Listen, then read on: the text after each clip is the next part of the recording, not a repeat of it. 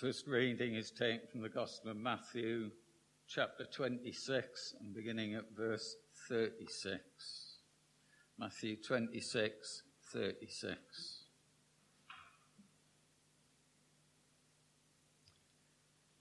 Then Jesus went with the disciples to a place called Gethsemane, and he said to them, Sit here while I go over there and pray.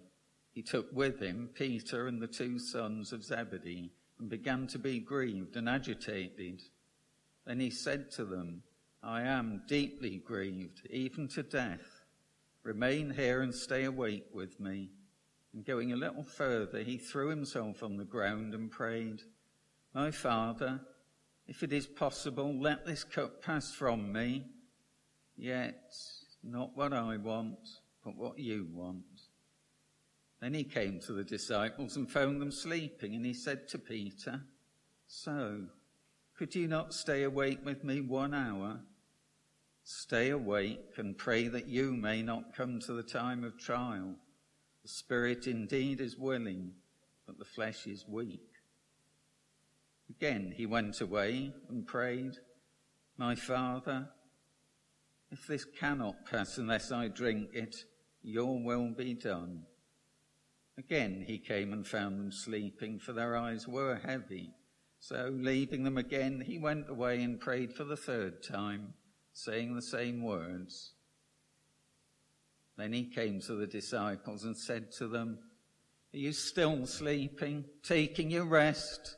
See, the hour is at hand, and the Son of Man is betrayed into the hands of sinners. Get up, let's be going. See, my betrayer is at hand. Second reading is taken from the book of Lamentations, chapter 4, and beginning to read at verse 1. How the gold has grown dim, how the pure gold is changed. The sacred stones lie scattered at the head of every street. The precious children of Zion, worth their weight in fine gold how they are reckoned as earthen pots, the work of a potter's hand.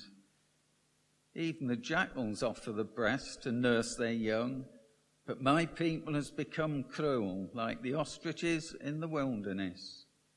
The tongue of the infant sticks to the roof of its mouth for thirst. The children beg for food, but no one gives them anything. Those who feasted on delicacies perish in the street. Those who were brought up in purple cling to ash heaps. For the chastisement of my people has been greater than the punishment of Sodom, which was overthrown in a moment, then no hand was laid on it. Her princes were purer than snow, whiter than milk. Their bodies were more ruddy than coral, their hair like sapphire. Now their visage is blacker than soot. They're not recognized in the streets. Their skin had shriveled to their bones, and it was become as dry as wood. Happier were those pierced by the sword than those pierced by hunger, whose life drains away, deprived of the product of the field. The hands of compassionate women have boiled their own children. They became their food in the destruction of my people. The Lord gave full vent to his wrath. He poured out his hot anger and kindled a fire in Zion that consumed its foundations. The kings of earth did not believe, nor did any of the inhabitants of the world that foe or enemy could enter the gates of Jerusalem. It was for the sins of her prophets and the iniquities of her priests who shed blood of the righteous in the midst of her.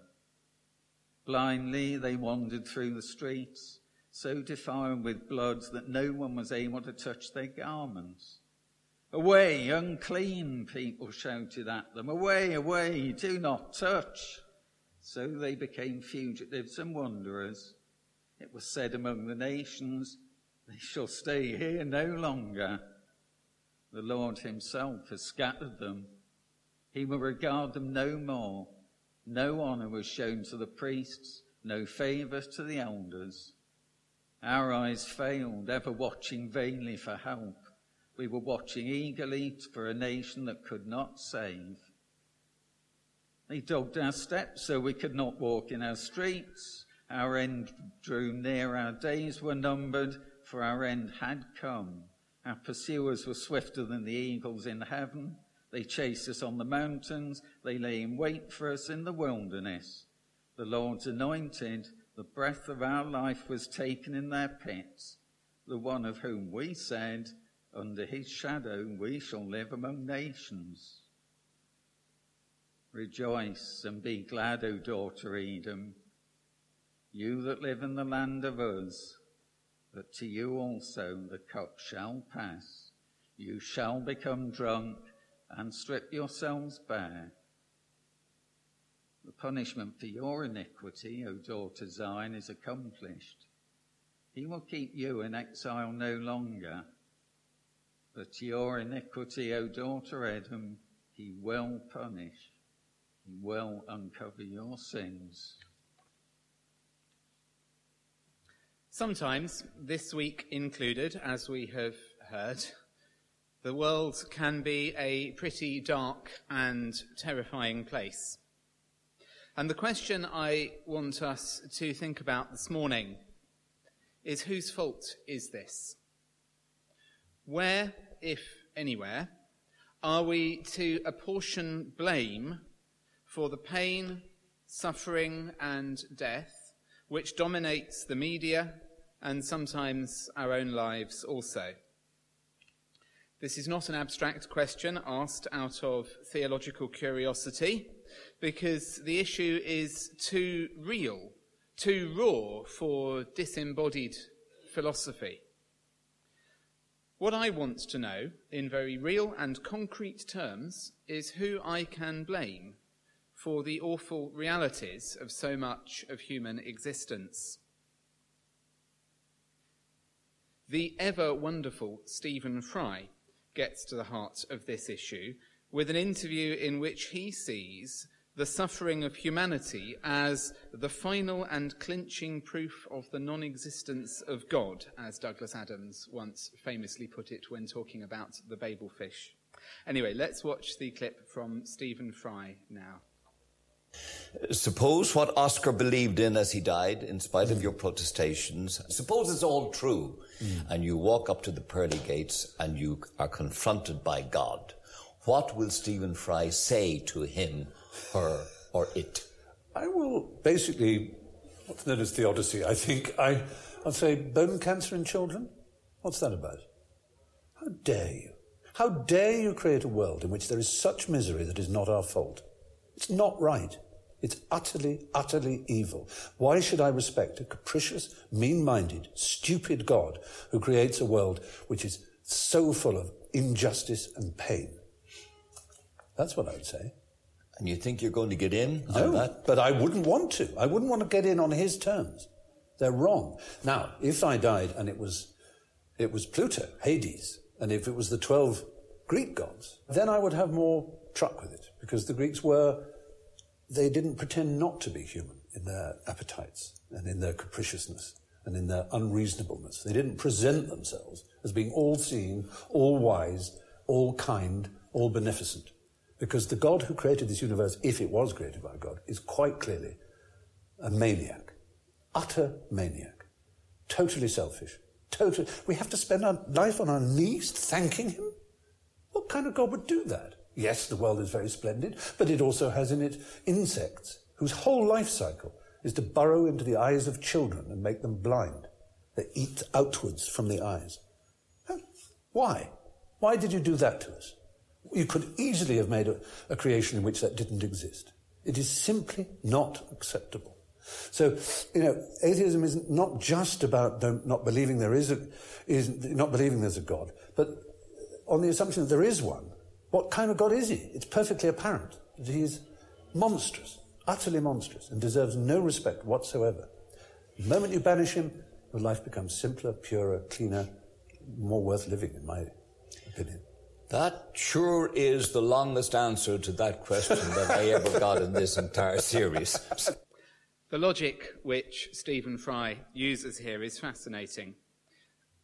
In a nutshell, his argument is that If God exists, then God must be held responsible for the sufferings of humanity. But that such a God would be so monstrous that atheism is a better alternative. For Fry, the sufferings of humanity are not ultimately God's fault because for him God does not exist. Rather, they are the responsibility of natural processes such as competitive evolution or random genetic mutation. So who to blame for suffering? Well, says Stephen Fry, blame nature. Now we need to be careful to hear his argument in the context of the ongoing attempts by some Christians to discredit the theory of evolution by asserting their belief in an all powerful, benign creator God. And I think that in this debate, Stephen Fry's argument is highly effective. Let me say this very clearly. I don't believe in the God he doesn't believe in either. I don't believe in a monstrous tyrant who capriciously visits suffering on the earth, or who sets in motion some determinist system which leads inexorably and unavoidably to acts of terrorism, war, and other violence. But I do still want to know where to lay the blame for all that suffering, and I'm not sure that pointing the finger away from God and at evolution entirely removes the problem. As Stephen Fry well knows, the wisdom traditions of all the major world religions have been wrestling with the problem of theodicy, as it is called, for millennia. People of faith are no stranger to the question of how to sustain any kind of belief in God in the face of suffering, and have long faced the conundrum of whether all attempts to do so simply end up making God monstrous. Which brings us to the book of Lamentations. This week is the fourth, and some of you may be glad to know, penultimate sermon in our Lenten series looking at the little red book of the Bible that makes the depressing Psalms read like happy ditties. This week we rejoin the lamenting poet in the ruins of Jerusalem. The Babylonians have done their worst. The temple is destroyed. The city is devastated and the ruling elite have been taken into exile. A famine has now set in, and people are dying in the streets of the holy city. The language used to evoke this situation is heartbreaking and stands as some of the most beautiful yet bleak poetry of all time. The precious children of Zion, worth their weight in fine gold, are reckoned as earthen pots. The tongue of the infant sticks to the roof of its mouth for thirst. The children beg for food, but no one gives them anything. Those who feasted on delicacies perish in the streets. Those who were brought up in purple cling to ash heaps. Happier were those pierced by the sword than those pierced by hunger. And perhaps most devastating of all, the hands of compassionate women have boiled their own children.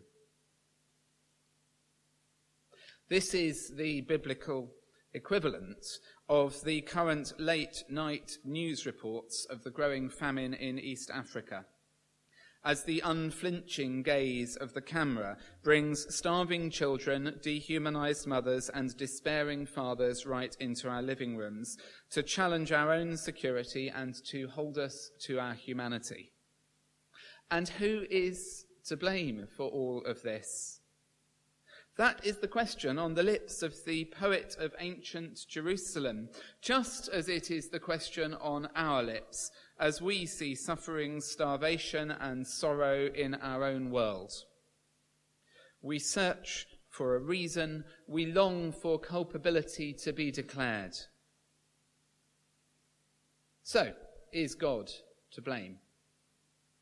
If God does exist, should we turn on him in the white heat of our anger, demanding mercy, judgment, or indeed any response beyond clinical calm disinterest?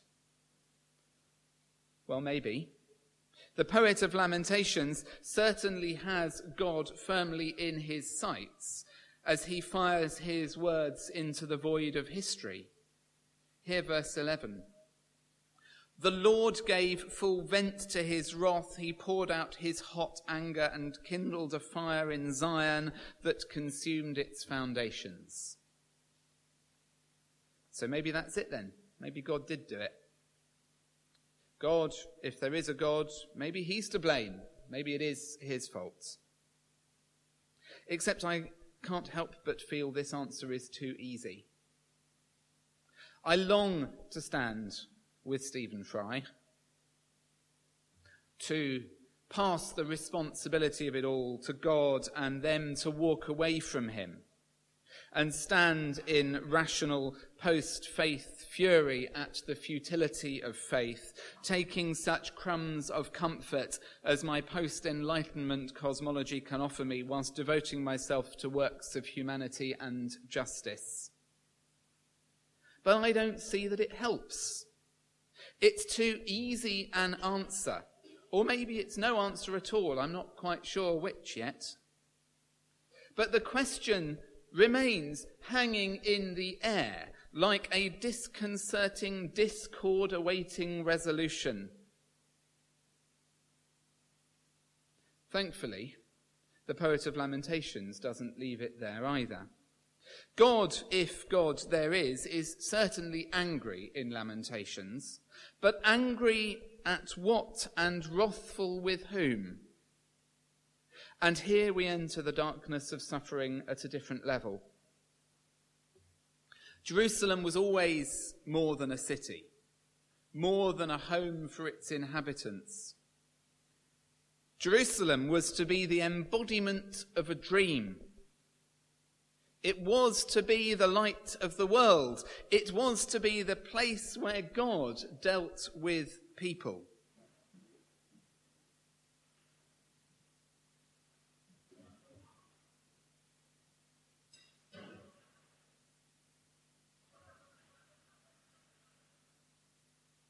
Jerusalem was to be the hope of the nations.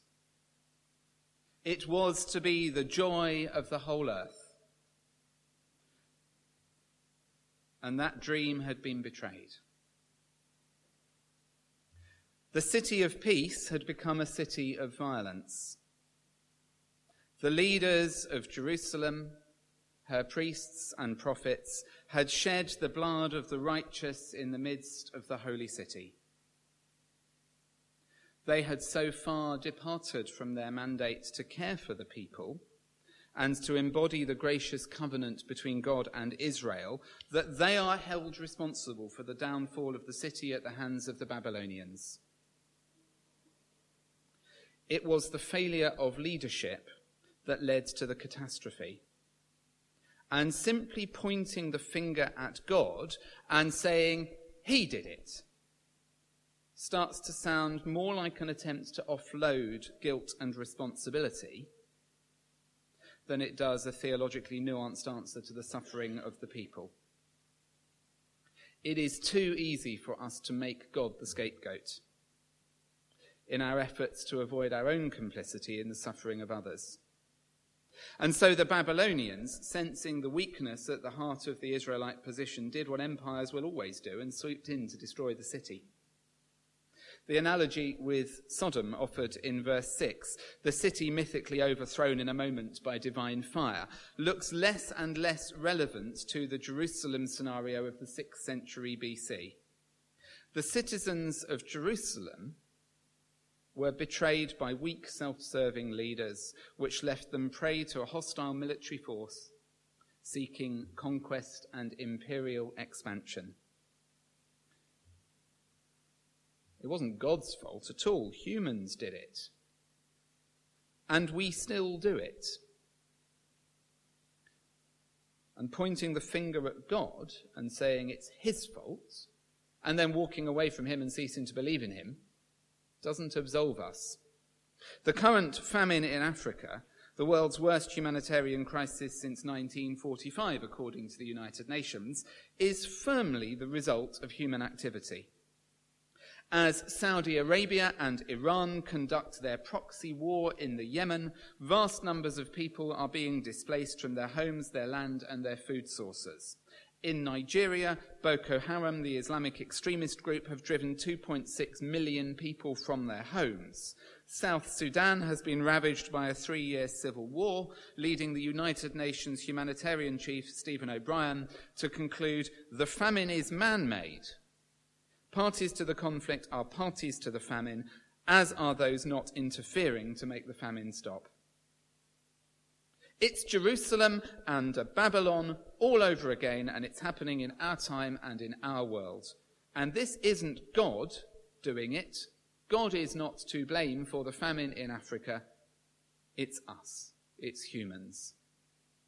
The present tragedy in Africa owes much to the history of European colonization and to the ineffective and corrupt leadership that flourished in the vacuum created by the withdrawal of Western powers and when you factor in failed harvests due to the changing harvests due to the changing climate as a result of the developed world's consumption of fossil fuels, our collusion in this situation becomes ever more compelling.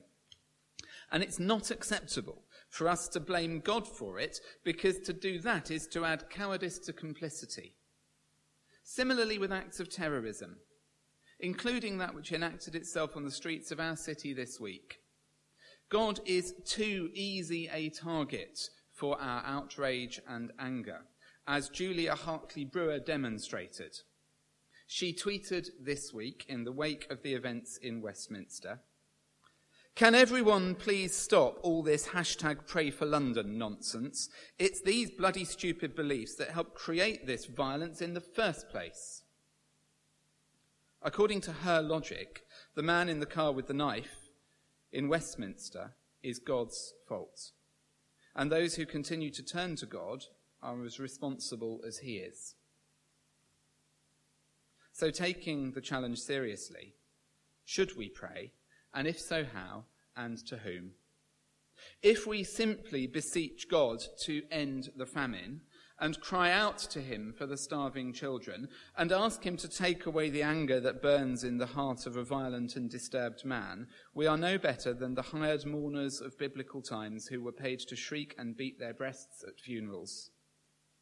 If we pray for the suffering of others, without recognizing our own sinfulness, we make God our scapegoat, and in doing this, we make him a monster unworthy of worship. Giles Fraser, writing in The Guardian this week, said that prayer is not a way of telling God the things he already knows, nor is it some act of collective lobbying whereby the Almighty is encouraged to see the world from your perspective if you screw up your face really hard and wish it so. Forget Christopher Robin at the end of the bed. Prayer is mostly about emptying your head and waiting for stuff to come clear. There is no secret formula, and holding people in your prayers is not wishful thinking. It's a sort of compassionate concentration where someone is deliberately thought about in the presence of the widest imaginable perspective, like giving them a mental cradling. But above all, prayer is often just a jolly good excuse to shut up for a while and think. The adrenaline that comes from shock does not make for clear thinking or considered judgment, and those who rush to outrage say the stupidest things. Well said, Giles Fraser. All of this is not to say that God is not present in suffering. Historically speaking, the cup of suffering passed in time from Israel to Edom, and the merry-go-round of imperial oppression turned on its axis as the strong became weak and the weak became strong. Edom's turn came, and her betrayal of Israel was met with her own period of violence and suffering, as was Babylon's.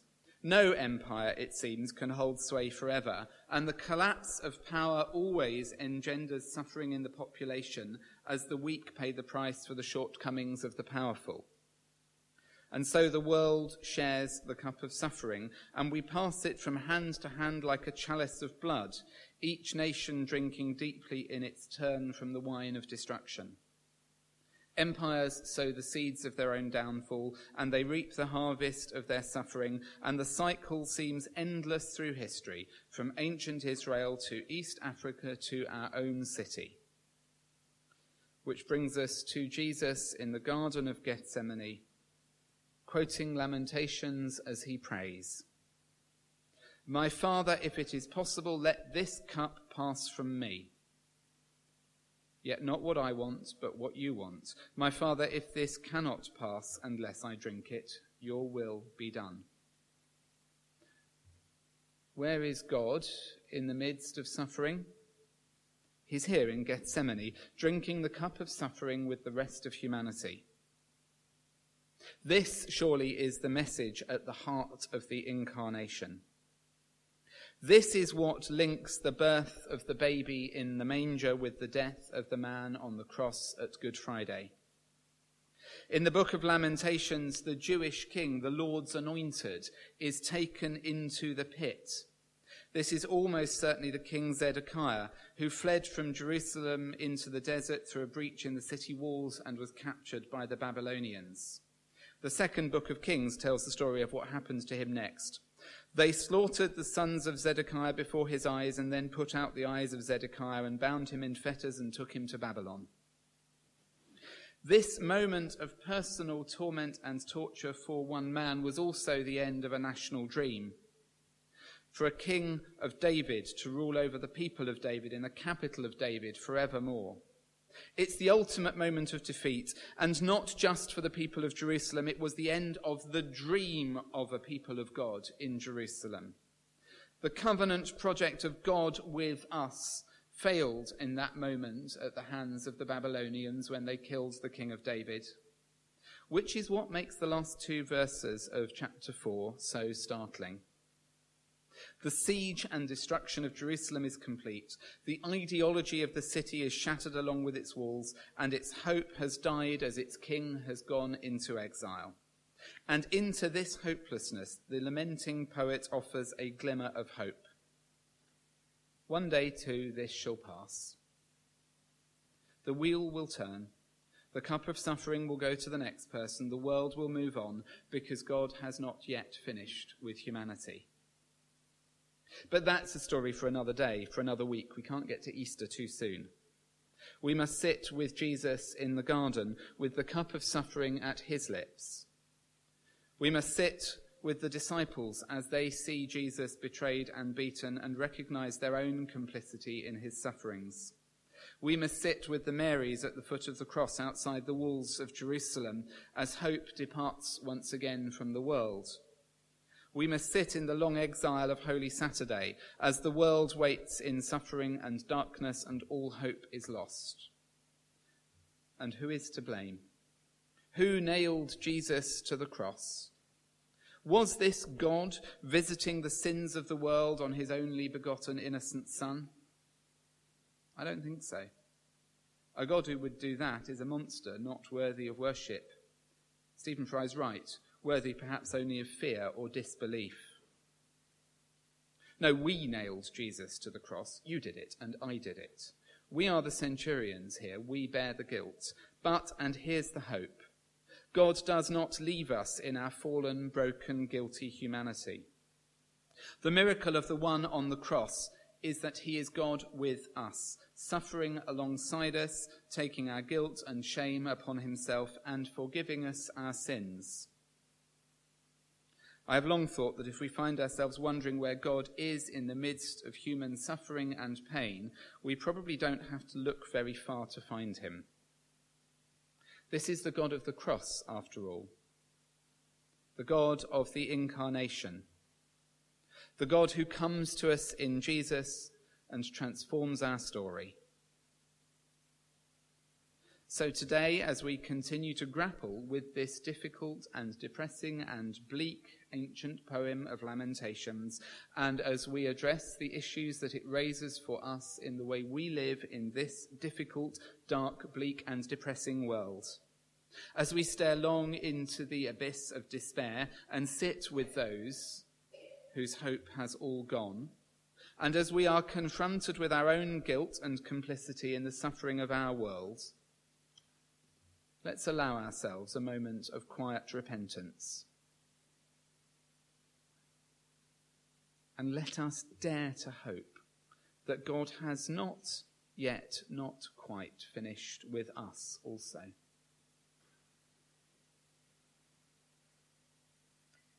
God of love and of life, God of our hope. Forgive us when we use our prayers as ways of hiding. Forgive us when we convince ourselves that we've prayed and that's enough. Forgive us when we look at the neat and tidy cross above us and think it's all been sorted.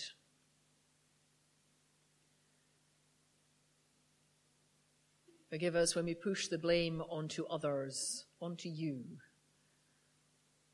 and walk away to live purer, clearer, simpler lives. Forgive us too when we involve ourselves in being so busy and so active that we forget to pray. Forgive us when we keep ourselves and our guilt and our complicity and our capacity to inflict suffering so well hidden from ourselves that we end up broadcasting it to the entire world through our actions and our inactions.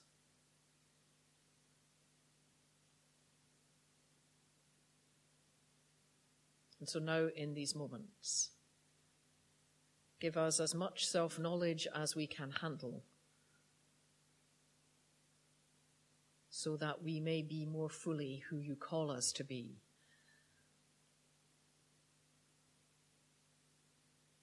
And as we look up at your cross, neat and tidy, clean and safe, so too we hold in our minds, our hearts, our imaginations a world which is anything but neat and tidy and clean and safe, and where we know, we trust, we hope. Your cross and all that it means is present.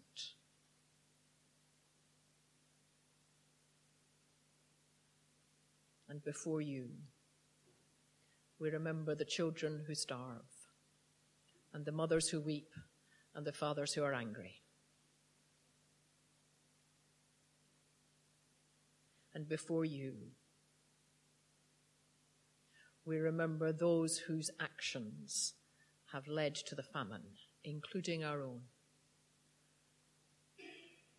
And before you, we remember those who carry guns and knives and hope to destroy. And before you, we acknowledge the anger we each carry. And before you, we remember the broken bodies on our own streets and in other streets around the world, in the cities in Gaza and in Mosul and in South Sudan and in Yemen and in places too numerous to mention. And before you, we remember those who have given up hope, for they see no possibility of love and life and change. And as we look up at your cross and see represented in it your broken body and your refusal to give in to violence and your bearing of pain and your presence in the heart of our suffering. So we pray. pray. We pray for all those who refuse to give up hope, who go on loving and acting, who choose life in the face of death, and who will not keep silent.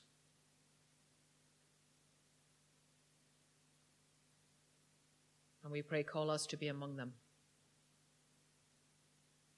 and count us worthy to be your people, serving you for the coming of your kingdom. As we pray for our world, so today we ask, make us the answer to the prayers of others, that your name may be glorified. Amen.